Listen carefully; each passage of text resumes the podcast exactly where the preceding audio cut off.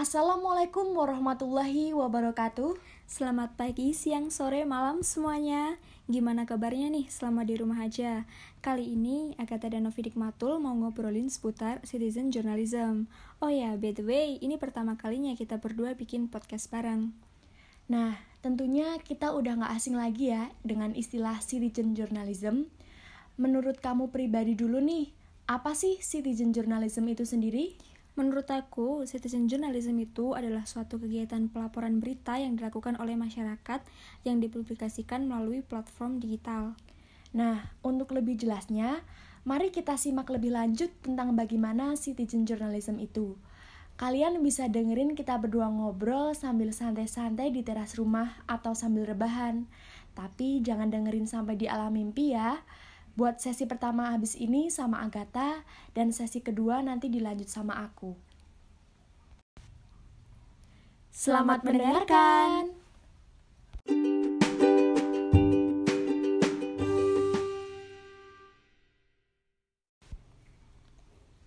Nah, sekarang kita harus tahu dulu nih, apa sih citizen journalism itu sendiri? Menurut Kusumaningati dalam bukunya, citizen journalism atau jurnalisme warga adalah suatu bentuk kegiatan jurnalisme yang dilakukan oleh warga biasa. Maksud dari warga biasa yaitu warga yang bukan berstatus sebagai jurnalisme profesional. Jadi, seorang warga biasa tanpa harus berlatar belakang pendidikan jurnalistik atau ilmu kewartawanan dapat melakukan kegiatan jurnalisme dan menyampaikan berita dengan gayanya sendiri. Pasti dari kalian seringlah ya lihat berita, suatu kejadian atau peristiwa yang diunggah dari akun pribadi seseorang. Atau justru malah kalian sendiri nih yang pernah menjadi seorang citizen journalism.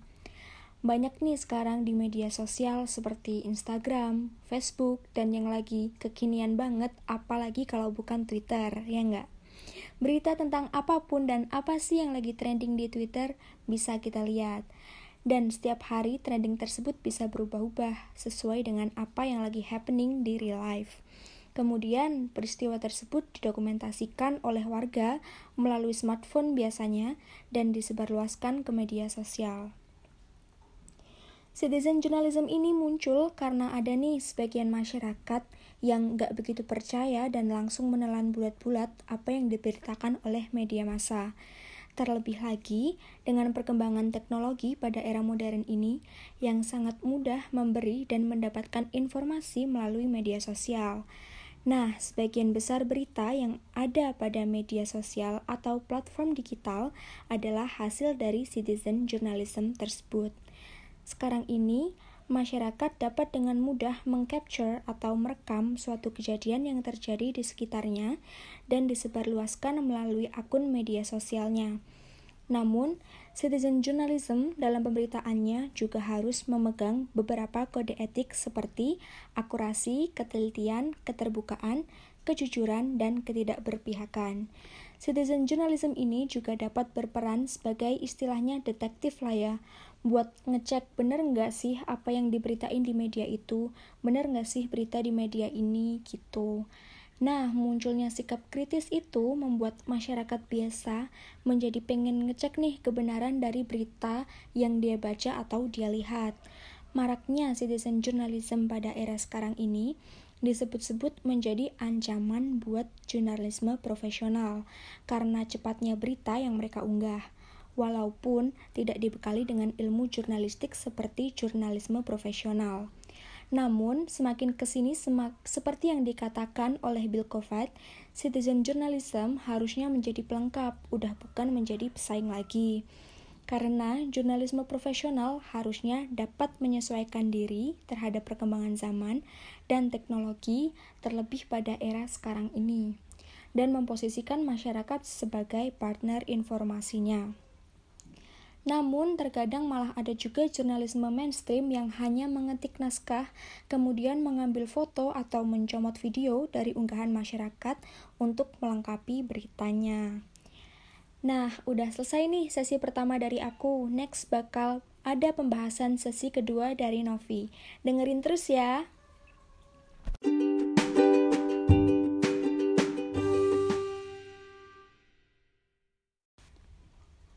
Untuk sesi kedua kali ini akan dibawakan oleh aku, Novi Dik Matul, jadi oke, jangan bosen-bosen dengerin ya. Yuk kita mulai. Dari penjelasan yang udah dijelaskan oleh Maria Agatha tadi, tentunya kalian udah sedikit agak paham tentang apa itu citizen journalism dan perkembangannya. Nah, saat ini perkembangan citizen journalism memang sudah sangat pesat, karena di samping itu perkembangan teknologi yang mulai berkembang pula, sehingga arus perkembangan jurnalisme semakin maju. Citizen journalism dianggap muncul karena media jurnalistik yang sering kita lihat saat ini hanya memberitakan berita yang dianggap menguntungkan bagi media, sehingga mereka hanya bertujuan untuk mencari komersialitas semata. Sehingga sebagai negara demokrasi yang bebas berpendapat, masyarakat dapat menyalurkan aspirasinya atau suatu pemberitahuan yang penting sehingga dapat dikonsumsi oleh masyarakat luas. Oke, dari sini berarti lebih paham ya, citizen journalism ini sangat bersifat subjektif. Keuntungan citizen journalism itu sendiri ialah berita yang bervariasi, sehingga berita tidak monoton atau membosankan, dan dapat mengetahui informasi yang lebih luas, yang sebenarnya belum tentu wartawan tahu. Dan keuntungan selanjutnya ialah biaya yang hemat. Tentunya hal ini menjadi poin yang sangat positif. Jurnalisme warga atau citizen journalism memiliki sifat ketidakberpihakan, sehingga jika benar akan dikatakan benar, dan salah akan dikatakan salah. Jurnalisme warga kerap kali menyajikan informasi yang aktual, karena citizen journalism dapat menjangkau daerah-daerah yang terpencil, sehingga informasi akan dapat diberitakan secara cepat dan diketahui oleh khalayak secara cepat pula. Oke guys, seperti yang udah dijelaskan rekan saya Maria Agatha, saat ini wartawan dan jurnalisme warga harus saling melengkapi. Oleh karena itu, saat ini beberapa platform mengajak citizen journalism untuk bekerja sama, yaitu Kompas T V dan Net T V. Kompas menyediakan blog untuk para citizen journalism atau jurnalisme warga yang biasa disebut dengan Kompasioner. Karena blognya bernama Kompasiana, tentunya tidak asing kan teman-teman?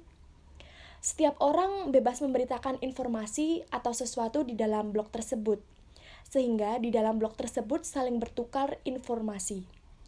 Namun pada kenyataannya di dalam blog tersebut sering terganjal oleh etika warga yang memberitakan berita dengan kata-kata yang seharusnya tidak digunakan.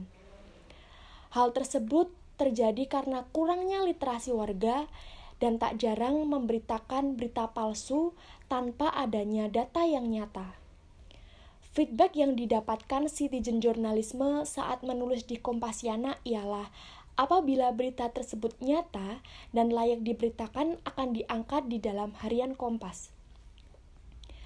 Lanjut ke platform selanjutnya yang memfasilitasi citizen journalism adalah Net T V. Net T V memberikan kesempatan untuk jurnalisme warga meliput dalam bentuk video kejadian atau kultur yang ada di daerahnya dan dikirim ke website net c j dot co dot i d. Kualitas video dan pemberitaan yang baik akan ditayangkan saat acara berita yang terdapat di berita Net T V. Seperti cerita rekan saya yang meliput kuliner Gudeg Poncol yang berada di Magelang, yang merupakan salah satu makanan yang cukup legend di Magelang dan memiliki penikmat yang sangat luar biasa banyaknya. Hal ini tentunya memiliki nilai positif sehingga ditayangkan di citizen journalism Net T V. Dan feedback untuk citizen journalism diberi uang komersialitas dua ratus lima puluh ribu untuk sekali tayang. Lumayan banget kan guys? Tapi sayang banget, sekarang acara ini udah nggak ada. Perbedaan Kompas dan Net T V adalah apabila Kompasiana tidak memiliki filter untuk tayang di blog tersebut, namun Net T V akan menyeleksi berita dan kualitas video yang baik untuk ditayangkan di stasiun T V tersebut. Di samping itu, jurnalisme warga kerap kali membuat kegaduhan karena maraknya hoax. Seringkali warga mengada-ngada pemberitaan yang telah lampau, namun baru dibumingkan sekarang sehingga membuat gaduhnya masyarakat. Oleh karena itu, apabila kalian jadi citizen jurnalisme, harus berdasarkan fakta yang ada ya, jangan mengada-ngada. Karena saat ini juga udah ada Undang-Undang I T E, jadi jangan main-main. Namun, citizen jurnalisme dan wartawan profesional tidak dapat dibandingkan, karena wartawan memiliki kode etik jurnalistik, sedangkan citizen jurnalisme tidak mempunyai hal tersebut yang diatur secara resmi oleh pemerintah. Oke guys, selanjutnya akan kita bahas tentang beberapa implementasi dan kejadian yang diberitakan oleh citizen jurnalisme dan bagaimana reaksi masyarakat. Kali ini akan kita bawakan secara bersama-sama.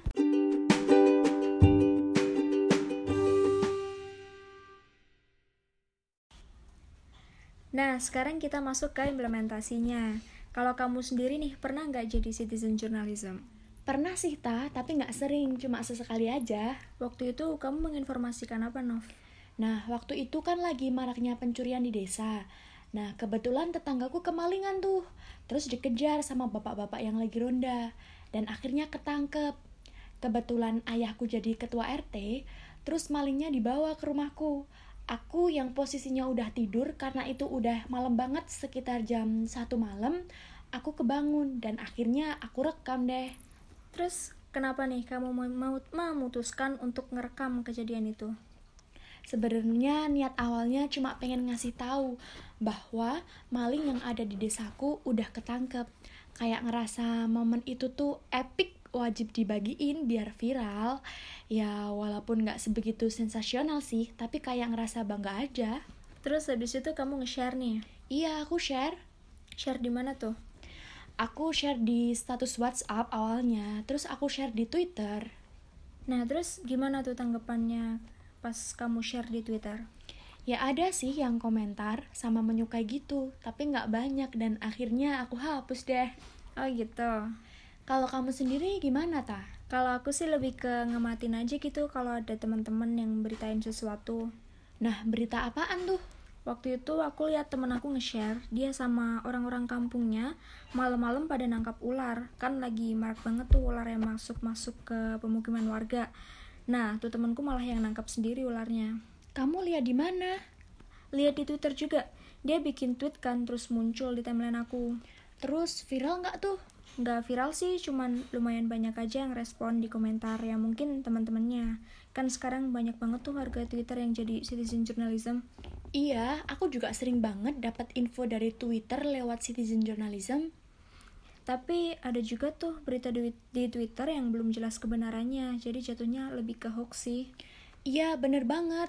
Kayak yang habis aku lihat di Twitter, di akun Eko Showington mengupload tuh lagi banjir kan, dia ngerekam ada paus gitu warna hitam. Sumpah aku pertama kali lihat tuh ya, kaget, kirain paus beneran ngungsi ke pemukiman karena banjir. Terus aku lihat deh di kolom komentar, tahu nggak sih Ta, ternyata itu cuman besi yang dibentuk jadi paus. Beneran tuh, emang persis banget ya. Iya beneran, kalau kamu lihat pasti kaget. Nanti deh habis podcast ini aku liatin kalau nggak percaya. Boleh tuh. Nah, waktu belum ada kom- yang komen ngasih tahu tuh itu cuma besi, itu tuh gimana sih reaksi warganet? Ya banyak banget yang percaya, kebanyakan sih kaget. Karena emang si perekam sama captionnya tuh menunjukkan kalau itu tuh paus. Ngeselin banget kan, meresahkan. Iya sih, kalau emang kita nggak pinter-pinter gitu buat ngefilter informasi yang benar sama yang hoax ya pasti bakal resah juga sih. Iya betul banget sih, Ta. Kalau kamu pernah nggak sih kemakan hoax? Nah pernah tuh. Tahu nggak sih yang beritanya Kim Jong-un meninggal dunia? Tahu-tahu gimana, cuman nggak ngikutin. Nah itu kan juga hoax, dikabarinya beliau meninggal. Sempet jadi trending juga di Twitter. Sampai ada video prosesi pemakamannya juga. Nah terus kamu langsung percaya gitu sama beritanya? Nah kebetulan aku tuh juga lihat tweet yang unggah prosesi pemakamannya beliau gitu. Jadi ya abis itu percaya aja udah. Sumpah orang bisa mirip banget. Ternyata itu rekaman video pemakamannya Kim Jong Il, ayahnya Kim Jong-un. Dan di video itu tuh juga udah lama. Terus gara-gara viral di Twitter tadinya, jadi sampai ke media televisi juga. Iya ih, parah ya sampai segitunya, ngeri dampak dari berita hoax. Tapi di samping citizen journalism yang kerap memberitakan hoax, ada juga citizen journalism yang membuka pintu wartawan buat menelisik kasus loh, Ta. Iya sih, nggak semua citizen journalism itu hoax. Iya, Ta. Kayak aku pernah lihat di salah satu akun Twitter yang sempet trending. Kasus apaan tuh? Kasus direktur utama Garuda Indonesia. Oh, iya tahu-tahu yang dulu booming banget kan ya, yang tadinya cuman kasus nyelundupin Harley terus malah jadi kebongkar kasus yang lain lagi. Iya, bener banget. Itu kan awalnya kebongkar gara-gara akun anon citizen journalism yang dia juga bisa ngasih bukti foto, jadinya memperkuat informasi gitu deh. Oh iya, itu terus kelanjutannya gimana sih? Soalnya gak terlalu ngikutin, banyak banget kan tuh tasnya. Jadi kelanjutannya, Direktur Utama Garuda Indonesia atas nama Ari Askara itu dilepas jabatannya sama Menteri B U M N Erick Thohir. Wow, squad itu ya kekuatan netizen Indonesia sampai bisa mencat orang. Iya tah, karena banyak banget warganet yang ikut berpendapat sampai itu tuh viral di Instagram sama Twitter. Dan itu pun trendingnya berhari-hari loh. Iya sih, media sosial tuh emang bisa bikin berita cepet viral ya. Jadi kalau main sosmed tuh bisa update banget sama berita-berita yang lagi trending.